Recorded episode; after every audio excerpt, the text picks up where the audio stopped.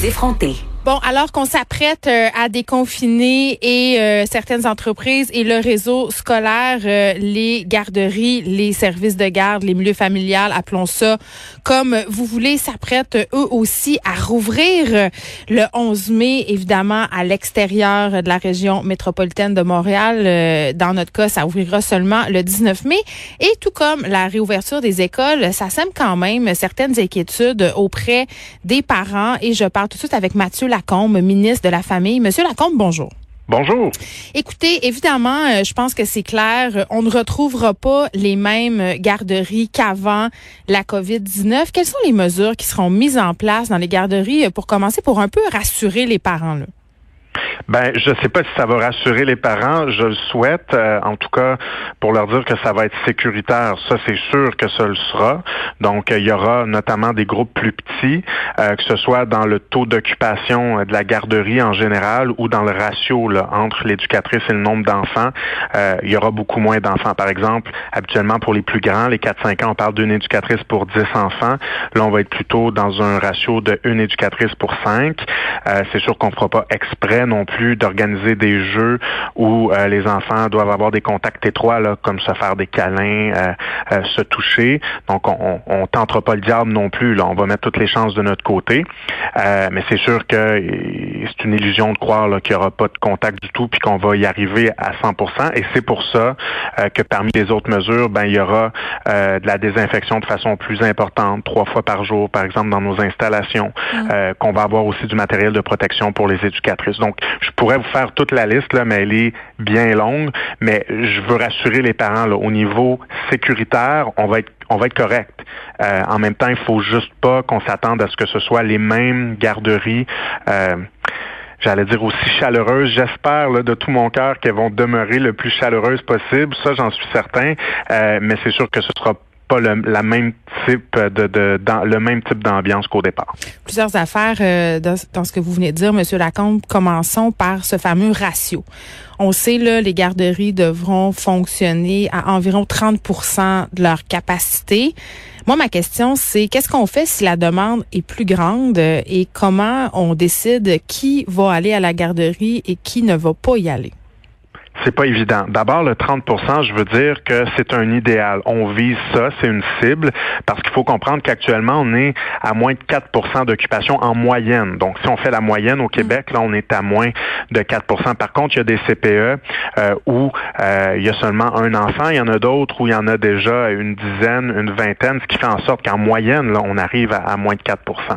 Mais il y a des établissements, des installations qui sont déjà prêts à en recevoir plus, où il y aura peut-être plus de demandes, où la direction va être à l'aise, les éducatrices aussi, d'accepter plus d'enfants et il y aura une latitude. Là. Donc, le 30% on pourrait le dépasser. Puis, je veux vous rassurer en disant que ça respecte les recommandations de la santé publique quand même.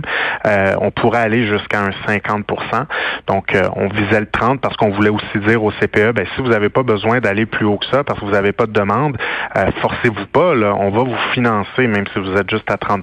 Puis, est-ce que c'est possible, M. Lacombe, pardonnez-moi, pour un parent... par exemple, si moi, je vais envoyer mon enfant en garderie et qu'on pète, en guillemets, les ratios, que mon enfant n'ait pas accès à sa place parce qu'il ne fait pas partie, justement, d'un indice de défavorisation suffisant? Ben, ce qui se pourrait, l'indice de défavorisation, je suis pas certain, mais ce que je peux vous dire, c'est que oui, il pourrait y arriver que des parents se fassent dire, ben là, on ne peut pas accepter votre enfant parce que faut comprendre que, disons que on va jusqu'à 50% de taux d'occupation, qui est la limite là que la santé publique nous donne. Ben s'il y a pour 70-75% de demande, on n'a pas le choix. On n'a pas le choix de dire, on n'aura pas le choix de dire non à certains parents. Donc, il y aura une liste de priorisation qui sera faite. Puis d'ailleurs, là, les CPE, les garderies vont recevoir ça et je pense que c'est déjà fait, là, un sondage à faire remplir aux parents pour qu'ils connaissent bien leurs parents, qu'ils sachent qui fait quoi et qu'ils puissent eux-mêmes faire une liste de priorités. En partant, par exemple, avec les enfants dont les 2 parents sont dans les services essentiels en santé, par exemple, et dont les 2 parents sont dans des secteurs qui ont recommencé, puis ensuite aller avec les enfants dont un parent, par exemple, a recommencé à travailler, peut-être en excluant ceux qui sont en télétravail, parce qu'on n'aura pas le choix de faire des choix. Pour ceux qui auront accès à une place en garderie, comment on va gérer les symptômes, OK? Parce qu'on le sait, la COVID-19, là, il y a plusieurs symptômes, on en découvre de plus en plus aussi. Là, c'est un virus vraiment qu'on connaît plus ou moins, on apprend à le découvrir. J'imagine qu'il va avoir, tout comme ce sera le cas à l'école, une certaine paranoïa. Là. Dès qu'un enfant va avoir des symptômes, évidemment, comment on fait pour contrôler, si on veut, le climat de peur et comment on agit si jamais on soupçonne un cas? Ben c'est sûr. Là, je pense que tout le monde est conscient qu'il va y avoir peut-être une certaine paranoïa. Vous faites juste le tour autour de vous, ça vous c'est peut-être déjà arrivé là, de tousser dans un endroit public ces temps-ci, là, à l'épicerie, par exemple. Même si vous toussez dans votre coude, tout le monde va vous regarder. Donc, c'est sûr que dans un CPE, un enfant qui arriverait avec de la fièvre, ben évidemment, il va se faire retourner à la maison. Les parents vont recevoir un appel. On demande aux parents aussi d'être responsables. On a tous déjà entendu l'histoire là, d'un parent dont l'enfant va pas bien le matin. L'enfant fait de la fièvre. Bourre de Tempra, bourre de Advil, bye-bye. À la garderie, c'est ça. Des et enfants les éducatrices le connaissent, ce truc-là. Là. Ouais. Donc, les parents, faites pas ça. Vous allez recevoir un appel à midi, puis ça aidera pas personne. Donc, tu sais, un enfant qui fait de la fièvre, on n'envoie pas les enfants qui font de la fièvre à la garderie.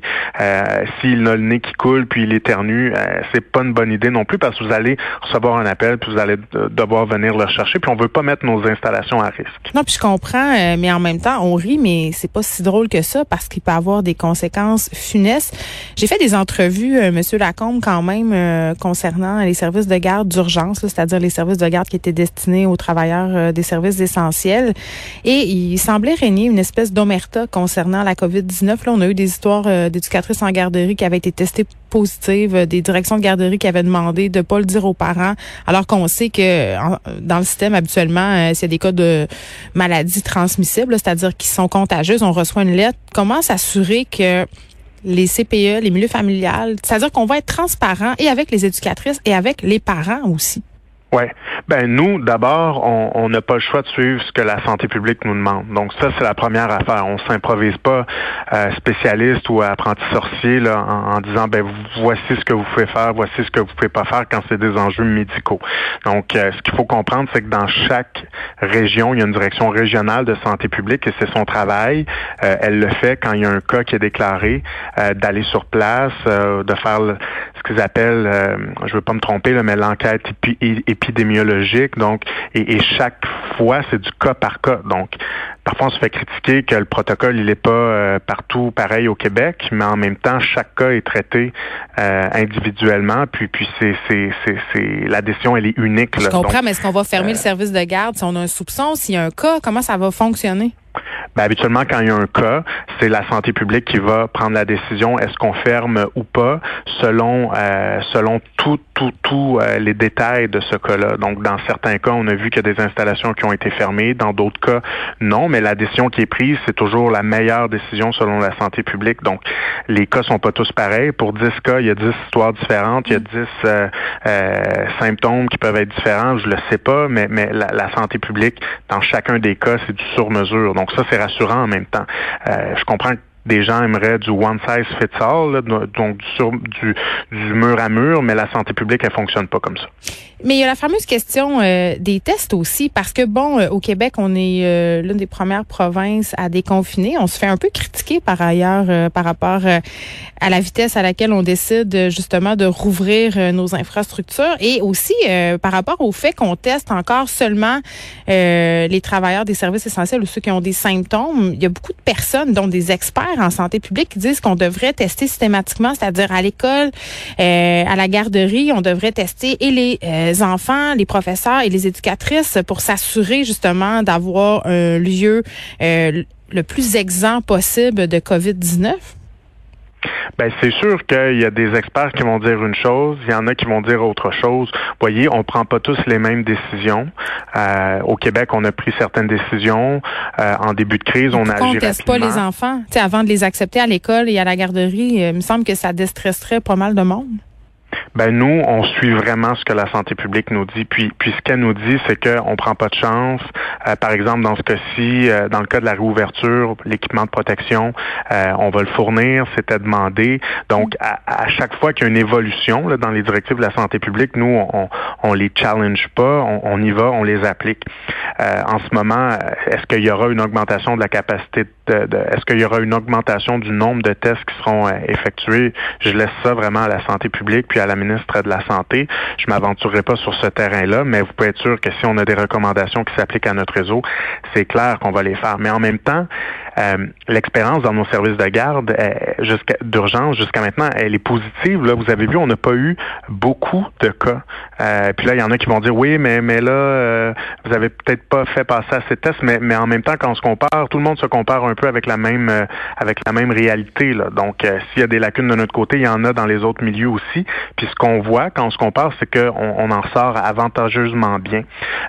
Puis par ailleurs, ben, les enfants sont pas particulièrement à risque non plus. Tu sais, des enfants là de moins de 18 ans hospitalisés, donc qui ont eu des soins à l'hôpital depuis le début de la crise de la COVID, il y en a 16.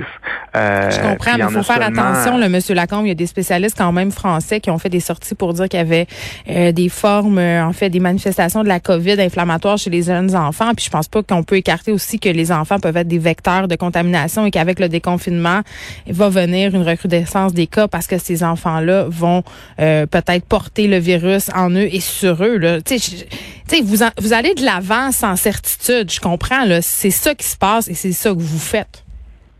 Ben, on va de l'avant avec les meilleures informations qu'on a, toujours sous recommandation de la santé publique. Donc, je pense que ce qui doit rassurer les citoyens, c'est que c'est pas le premier ministre puis le ministre de la Famille sur le coin de la table qui décide un lundi matin est-ce qu'on ouvre ou pas les garderies. Ouais, moi je pense que c'est une bonne idée, allons-y. C'est pas ça. T'sais, on le fait parce que on se base sur les informations que la Direction nationale de la santé publique nous donne. Puis depuis le début, les Québécois ont été disciplinés, on a bien respecté les consignes, puis si on continue à le faire, ben on va pouvoir reprendre un semblant de vie normale parce que Dr Arruda le dit aussi, plus on prolonge le confinement, plus il y a d'autres conséquences. Les suicides augmentent, les divorces augmentent, la détresse aussi dans nos familles augmente. Mais arrêtons de nous cacher derrière le paravent de la misère humaine et des raisons économiques derrière tout ça, et ça, je ne suis pas du tout contre, mais disons-le simplement. J'ai envie de vous demander en terminant, M. Lacombe, est-ce que vous enverriez vos enfants en garderie, vous? Là. On m'a posé cette question-là et j'ai répondu très honnêtement. En ce moment, moi, j'ai pas de crainte de renvoyer mes enfants. Bon, c'est pas encore mon tour, parce que évidemment, il y a une priorisation et les ministres n'ont pas de passe-droit, je vous l'assure.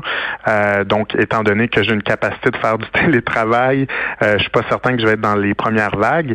Mais en ce moment, moi, j'aurais pas de crainte. Même chose pour mon plus grand qui va à l'école. Chaque parent va devoir se poser la question. Mais moi, je répète aux parents, là, vous êtes les meilleurs pour prendre cette décision-là. Que vous décidiez que vos enfants y retournent ou pas à la garderie ou à l'école, ben vous allez prendre la meilleure décision, moi je suis sûr. Puis, faut pas juger non plus les parents qui prennent une décision qui serait différente de la nôtre, là, parce que la dernière chose dont on a besoin présentement, là, avec tout ce stress-là avec lequel on vit, ben, c'est bien de se faire juger. Il faut prendre la décision et encore faut-il l'assumer aussi. Ça, c'est peut-être la partie qui est peut-être moins facile. Mathieu Lacombe, ministre de la Famille, merci de nous avoir parlé. Merci à vous.